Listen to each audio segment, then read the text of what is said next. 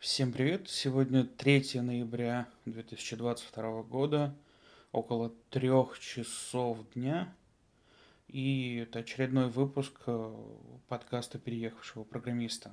Я по-прежнему думаю над названием, я получаю небольшие фидбэки насчет того, что название немножко странное, или, может быть, даже не столько странное, сколько слишком банальное, может быть, стоит подумать о чем-то еще. Но пока оставимся как есть. У меня с фантазией не очень хорошо. Вот.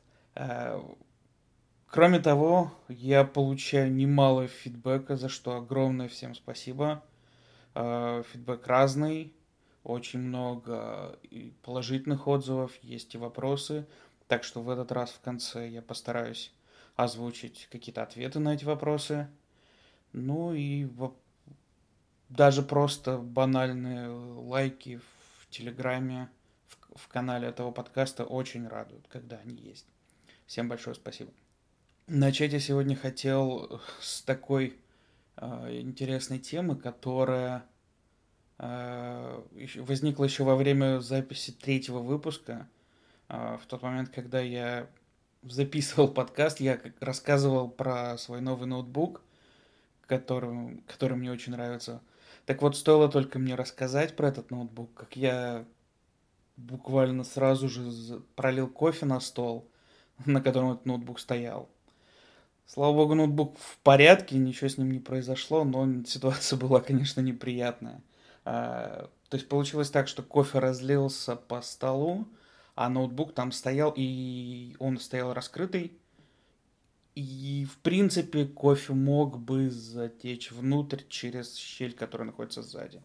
Поэтому я на всякий случай сразу же ноутбук выключил и сутки его не включал. Ну и положил на бумажное полотенце, чтобы какая-то там любая влага постаралась высохнуть. И я сразу же вспомнил предыдущие ситуации, которые у меня возникали. Потому что в целом я стараюсь именно к ноутбукам относиться более-менее бережно. Потому что раньше у меня был такой случай, когда, это был, кажется, 2016 год, я только купил свой второй на тот момент MacBook. Довольно дорогая была для меня покупка. И прошло примерно 3 месяца с того, как я его купил. Я что-то сидел, работал, писал какой-то код, и причем просто в кровати сидел. И я почувствовал, что, хочу спать, и заснул. А ноутбук просто положил куда-то в районе ног. И в процессе сна я случайно пихнул его ногой. При этом я сразу же проснулся, я понял, что я сделал. Открыл ноутбук, посмотрел, там разбитый экран у нового ноутбука. Было очень неприятно. Пришлось искать новую матрицу.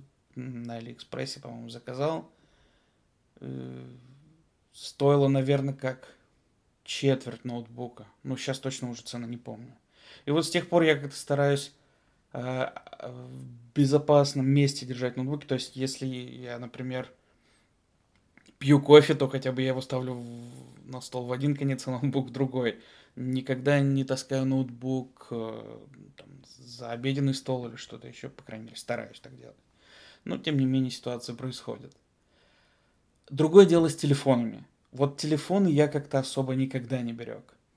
И никогда не носил чехлы. Единственное исключение, это когда мы едем с семьей в отпуск, и предстоит... я понимаю, что я буду часто фотографировать, таскать телефон в руках, пользоваться навигатором, и на ходу, в суете, очень легко уронить его случайно. И вот на отпуск я иногда беру чехлы. А так всегда без чехлов ношу телефоны. Но если... В России я как-то не особо переживал за стоимость ремонта, то здесь сейчас я как-то начал за это переживать, потому что в Америке, в принципе, любой человеческий труд, он самый дорогой, а высококвалифицированный труд, он еще более дорогой. И поэтому я думал о том, чтобы пересмотреть свой подход, чтобы начать носить чехлы, но в итоге я выбрал вариант своего рода страховки от Apple, Apple Care, по-моему, она называется. Это когда ты либо сразу берешь на какой-то продолжительный период, либо платишь какую-то сумму в месяц. И это как страховка. Если у тебя что-то случится, то тебя отремонтируют телефон по довольно низкой цене. Раньше еще было ограничение, по-моему, разбитые экраны 2 или 3 раза в год можно было ремонтировать. Сейчас, кажется, это ограничение сняли. Поэтому все наши телефоны мы сейчас закрыли этой страховкой на случай, если что-то произойдет. Потому что, поскольку чехол я все еще не хочу носить, при этом жена и дочь у меня носят чехлы на телефоне. И сын тоже, кстати, носит. Ну, кстати, телефон сына мы не стали покрывать, потому что он самый такой простенький. И даже если что-то с ним произойдет, я не думаю, что ремонт будет дорогой. Хотя, кто знает, может быть, не знаю, посмотрим. Вообще с ремонтами я уже в Штатах немного сталкивался. Дело в том, что у моей приставки Nintendo Switch есть такая проблема, ну, довольно популярная, известная, с контроллерами. Они начинают спустя какое-то время немножко барахлить. Так вот, здесь, в Штатах, оказывается, эти контроллеры ремонтируют бесплатно. Видимо, был, может быть, какой-то коллективный иск или что-то еще. В итоге этот ремонт свелся к тому, что я написал в поддержку. Они мне... Даже, по-моему, они мне прислали лейбл для того, чтобы я... Ну, то есть, лейбл это, по сути, ну, как марка или что-то такое, когда предоплаченный сервис на доставку. То есть, компания... в данном случае Nintendo, она платила доставку контроллеров от меня к ним, и чтобы я мог отправить, они мне выслали этот лейбл, я его просто распечатал, налепил на коробку и выслал им эти джойконы, контроллеры. Затем они их получили, продиагностировали, выявили проблему, исправили и прислали назад. Все прошло гладко, я ничего не платил, и... Поэтому даже и не знаю, сколько это могло бы стоить. При этом спустя какое-то время у меня еще у этой же приставки сломалась док-станция. И вот тут они уже сказали, что этот ремонт будет платный. И стоимость этого ремонта с учетом доставки, кажется, была долларов на 10 дешевле, чем покупка нового. Поэтому я просто отказался. Потому что док-станция это довольно простое устройство. А если бы это была сама приставка, если бы сломалась приставка, там экран или что-то еще, я думаю, ремонт мог бы стоить дороже. Ну и недавно я еще столкнулся с одним случаем ремонта. У меня есть такое устройство, по-простому можно сказать, наверное, что это усилитель для наушников. То есть я через него регулярно слушаю музыку, когда работаю, и там начал барахлить один переключатель. Тоже, в общем-то, известная болячка у данного устройства. Хотел поменять сам, но что-то возникли проблемы с разборкой. Похоже, что там вздулась батарея, а корпус довольно крепкий, поэтому корпус не деформировался, но, возможно, начала деформироваться плата. В итоге я связался с поддержкой, они предложили выслать к ним, они продиагностируют. Вот я пока отправил. Жду результатов, не знаю, чем это закончится. Но очень бы не хотелось покупать новое устройство, потому что оно довольно-таки недешевое. Свой усилитель этот я покупал, наверное, пару лет назад. Покупал его не новым, и даже в этом случае он стоил довольно дорого.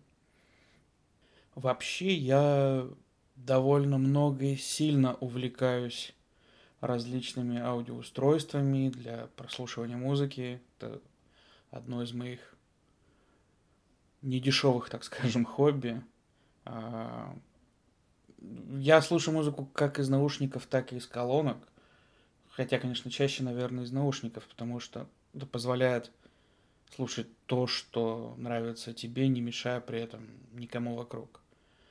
Но если говорить, например, про винил, то его, конечно, приятнее слушать из колонок. Вообще, винил — это больше фетиш, нежели... там какое-то качество или там что-то еще. Да, звук, безусловно, качественный, если у вас качественный проигрыватель, качественная иголка в этом проигрывателе и все остальное оборудование. Но все равно это больше фетиш. Я, может быть, я не вижу какого-то огромного преимущества в качестве звука, даже вообще никакого преимущества в качестве звука не вижу у проигрывателя перед тем же Apple Music, то есть стриминговый сервис, который транслирует музыку без потерь качества, в отличие, например, от Spotify или там даже Яндекс.Музыки. Насколько я знаю, у них все-таки звук идет с потерями. Что имеется вообще в виду под потерями? Обычно берут за эталон качество записи на компакт-диск. То есть на нем аудиодорожка не сжата, занимает много места, но имеет хорошее качество. При этом есть популярный формат MP3, вот он считается, что он сжатый, ну не считается, он действительно сжатый, и сжатие там происходит с потерями за счет вырезания каких-то частей аудиодорожки, которая якобы не слышна человеческому уху, что на самом деле не всегда является правдой. Поэтому можно говорить, что все-таки да, когда сжатие идет без потерь, на хорошем оборудовании это можно бывает услышать, и это оно того стоит. Так вот, винил, он тоже считается, что у него технические способности выше, чем, например, даже у компакт-диска. То есть он больше звуковой информации может себе нести. Ну, мой слух не настолько утонченный, чтобы уловить эти нюансы. При этом началось это мое увлечение, наверное... Ну, вообще я всегда любил послушать музыку и всегда пытался найти какой-то интересный вариант в плане колонок, усилителей и всего такого. Но действительно серьезная покупка была в 2015 году. Я тогда решил, что я хочу хороший звук дома и начал подыскивать какие-то варианты. Зашел в магазин в городе, в котором я жил, в Ижевске. Там мне сказали, ну, вот бюджет примерно на усилители колонки надо выделять 100 тысяч рублей, не меньше, иначе это будет ерунда. Не то, чтобы я с этим согласился, но я для себя примерно обозначил какой-то порог цены, не знаю. Ну, в общем, хоть какую-то сумму, которую стоит держать в голове. Но дело в том, что в Ижевске практически ничего нельзя было послушать в магазинах. Я имею в виду, что там на полках ничего не было. А покупать технику за такие огромные деньги, ни разу ее не слушая, это, ну, довольно рискованно.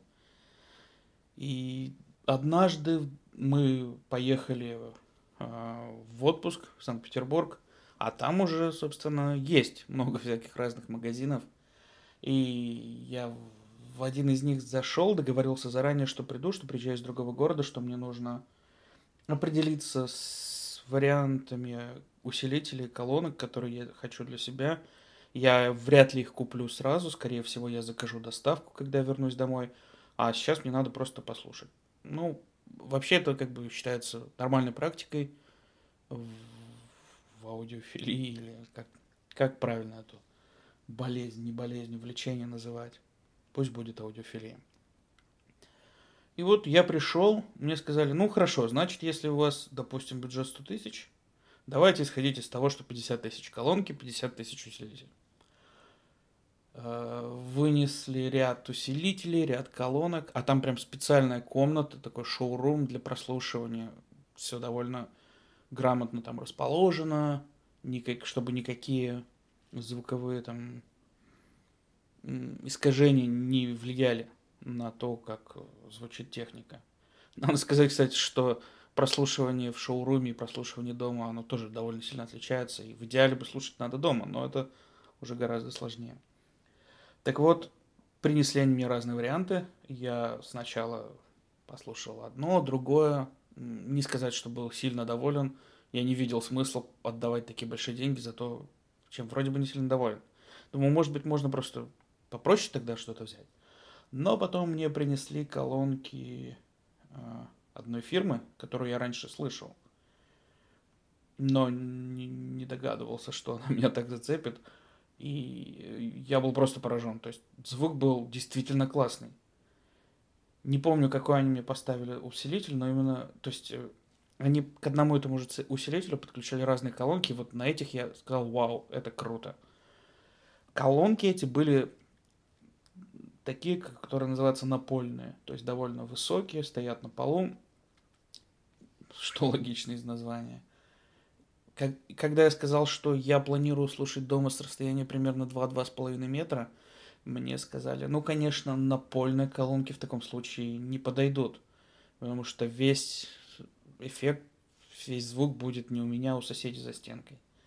Не знаю, насколько это правда или нет, потом я слышал и другие мнения, что вовсе не обязательно, и напольные колонки на коротком, так скажем, расстоянии могут давать хороший эффект. Но предложили мне тогда послушать полочные. Эту же самую серию, этой же самой компании-производителя, но уже поменьше. Соответственно, звук был не тот, прям не тот. Может быть, помещение, может, что-то еще, но мне не понравилось. Точнее, не так. Мне понравилось, но не было вау-эффекта. Тогда мне принесли этого же производителя полочные колонки, то есть маленькие, но следующей серии. И вот это был вау. Это был вау-вау прям. Я был очень доволен.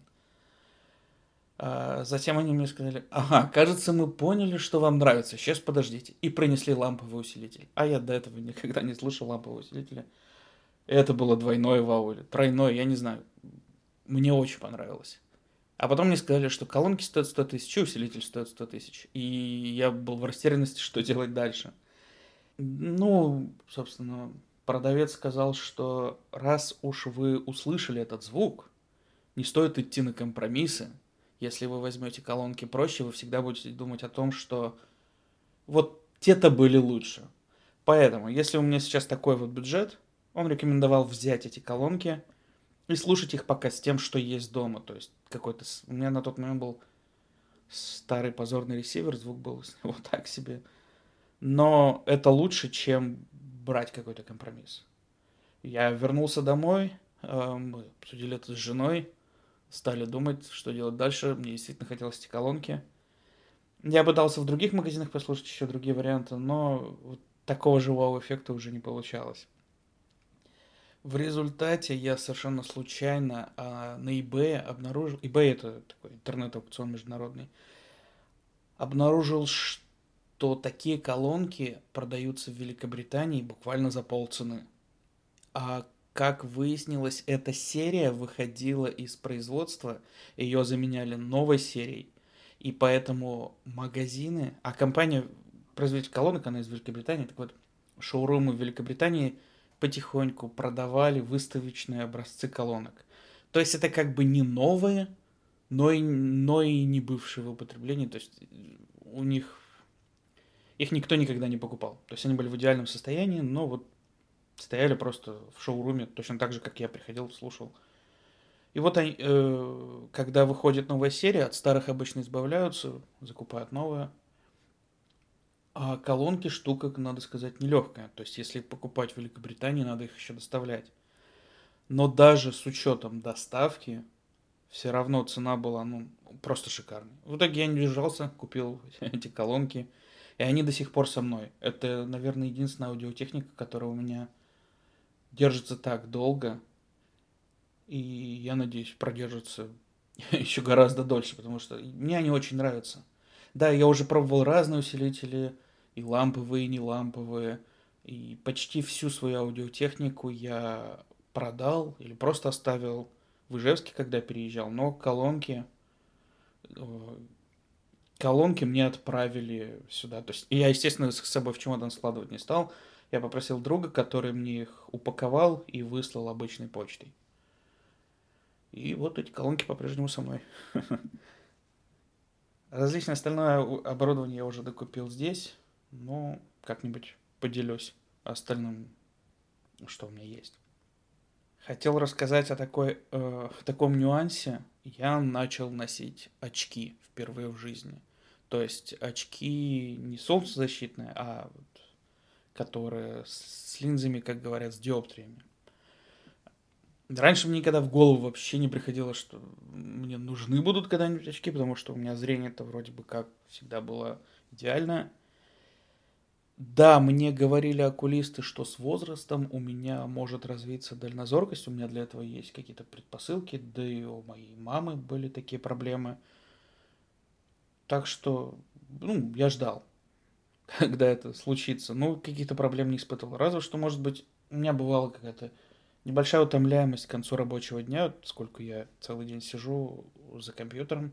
Да, я делаю все необходимые глазные разминки, то есть встаю, и самое банальное — это просто посмотреть вдаль и вблизи, то есть такая смена фокусировки. Кроме того, подвигать там глазным яблоком вверх-вниз, влево-вправо, вот эти все штуки я стараюсь делать. Тем не менее, все равно утомляемость какая-то к концу рабочего дня бывает. А поскольку здесь у нас есть медицинская страховка именно для зрения, как оказалось, она покрывает очки. Ну, сначала мы просто пошли сделать проверку зрения всей семьей, и эта проверка показала, что мне можно взять очки. По-моему, там что-то было плюс 0,5. Я не сильно в этом разбираюсь. Но мне сказали, что вообще мне очки не особо-то нужны, но вот для работы стоило бы носить. Работа или там чтение книг или что-то такое.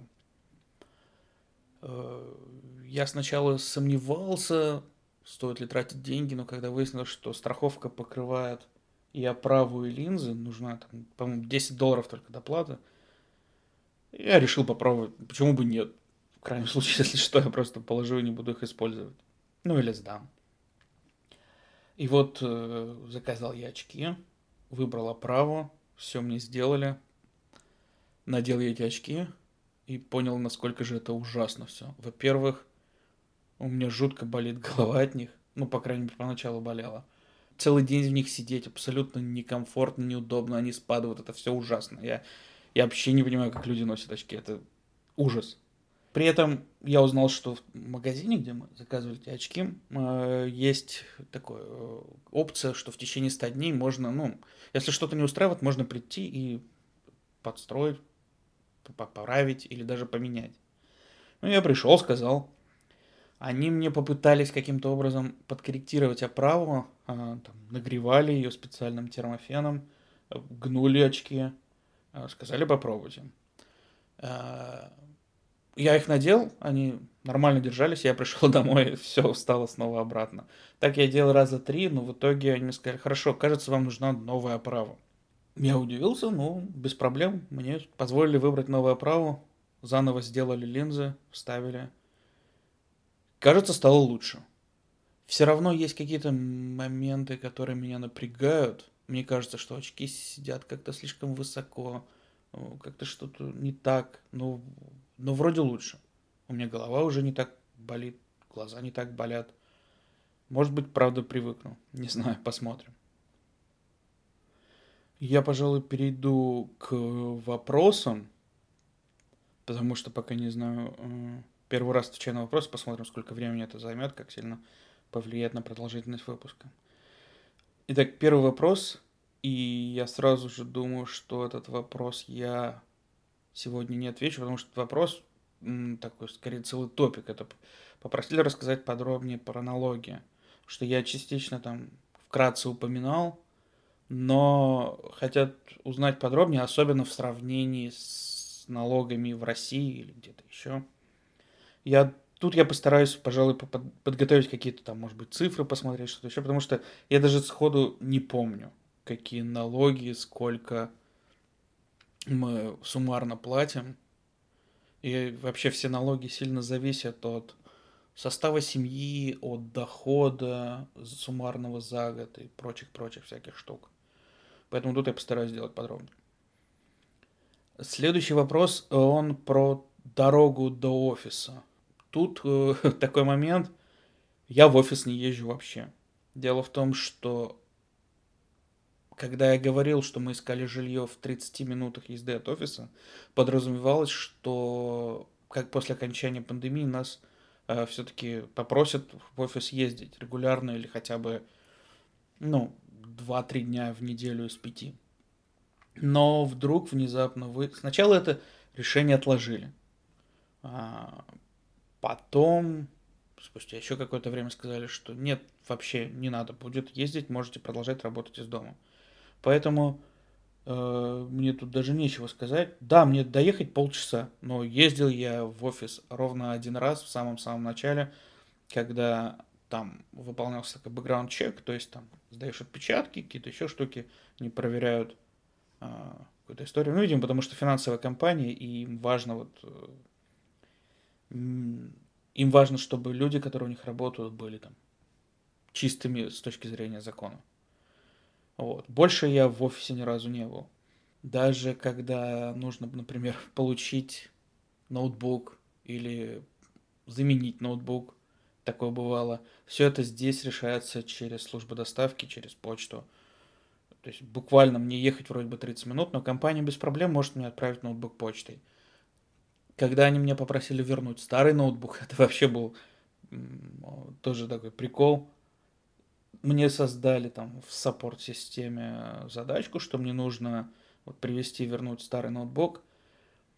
И я где-то 2-3 недели просто ничего не делал. Ну, то есть я думал, что, наверное, я попытаюсь как-нибудь отправить. Но у меня нет подходящей коробки. Наверное, все-таки как-нибудь приеду, завезу. Ну что, ехать недалеко. Правда, у меня нет пропуска, чтобы войти в офис. Надо вроде бы как заказать пропуск. И в итоге вот эти все мои размышления продлились 3 недели. Потом мне уже написали. Спросили, вот такой-то ноутбук, он у меня? Да, у меня.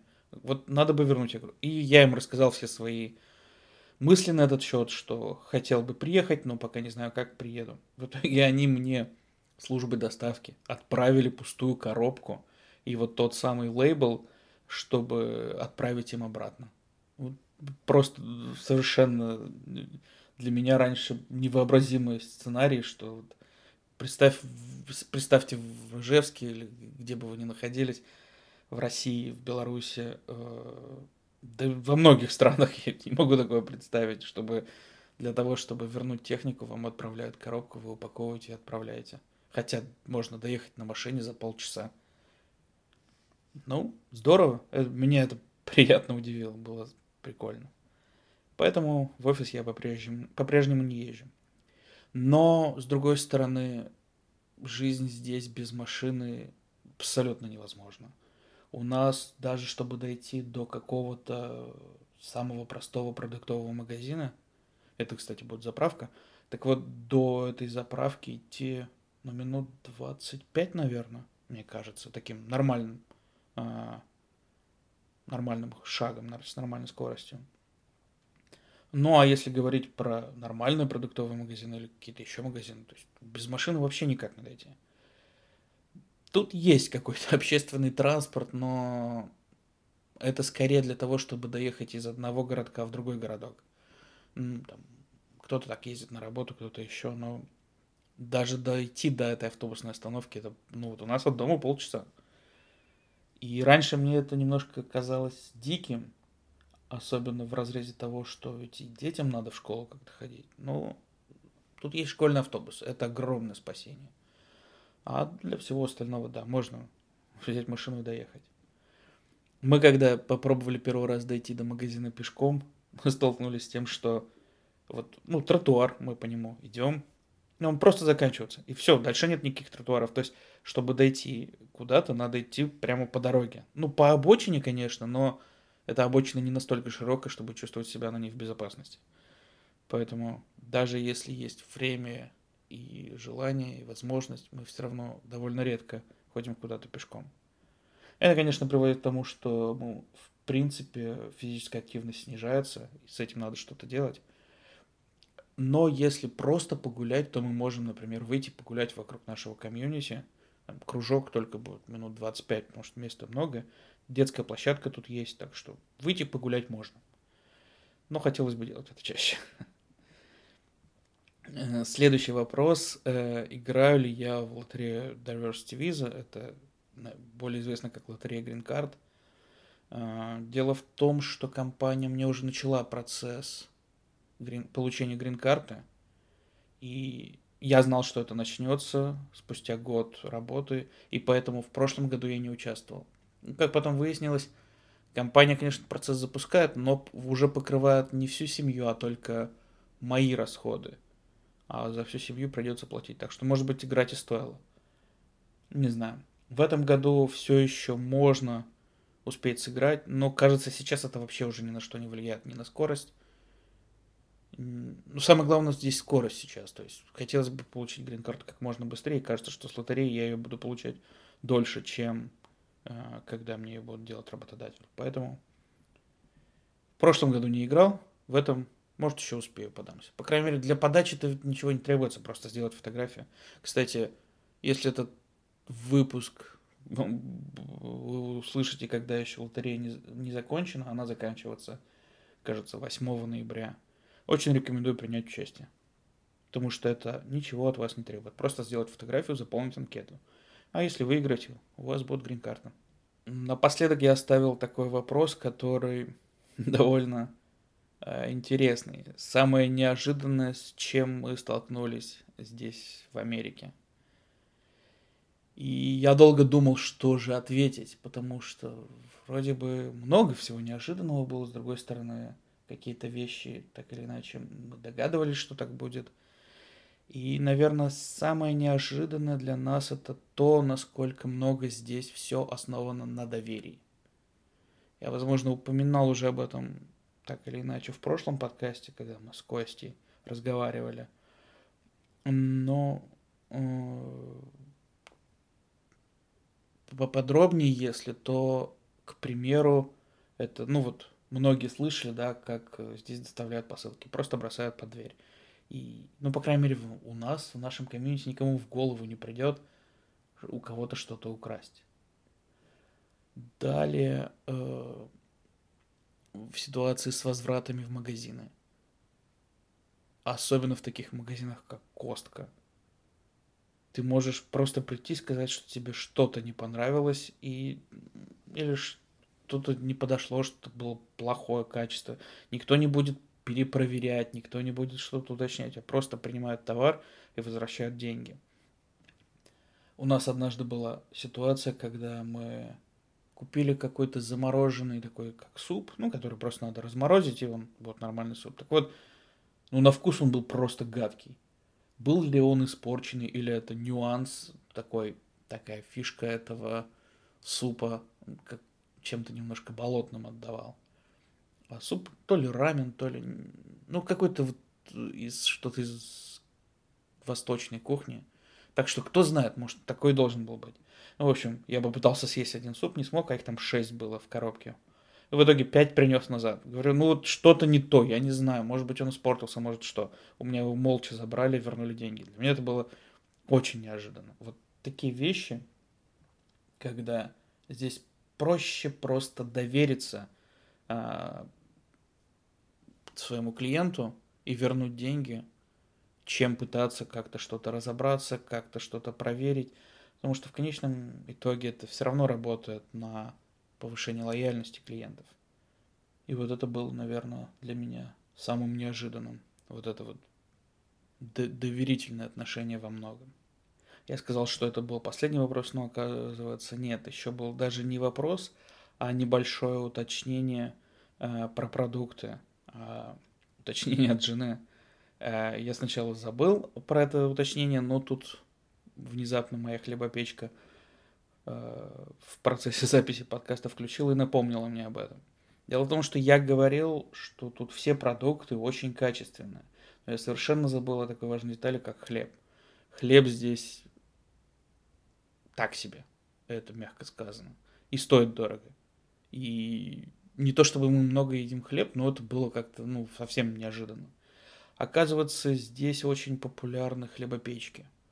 О чем нам рассказали наши друзья, которые уже живут какое-то время здесь, порекомендовали купить просто хлебопечку и пеките хлеб сами. И действительно, это намного дешевле, удобнее, вкуснее, чем покупать хлеб в магазине.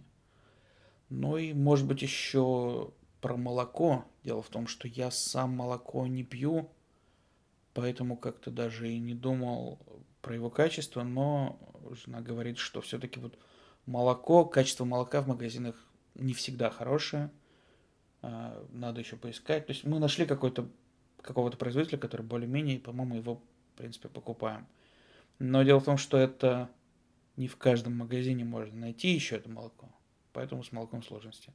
Мне проще, я не пью молоко, которое коровье молоко совсем. Я обычно пью, я обычно в кофе добавляю какое-нибудь растительное молоко, типа миндального. С ним проблем нет. Его навалом можно покупать огромными коробками, оно не портится, так что с этим молоком все хорошо. Ну и на этом на сегодня, пожалуй, все. Всем спасибо. Жду новых вопросов, жду фидбэка. Можно писать в Telegram-канале, можно просто, если вы знаете меня лично, написать мне лично. Я буду очень благодарен. Я работаю над тем, чтобы сделать, может быть, какой-то сайт, где можно будет также задавать вопросы. Не знаю, насколько он будет популярен, востребован. Ну, хотя бы попробовать стоит. Еще раз всем спасибо. Пока.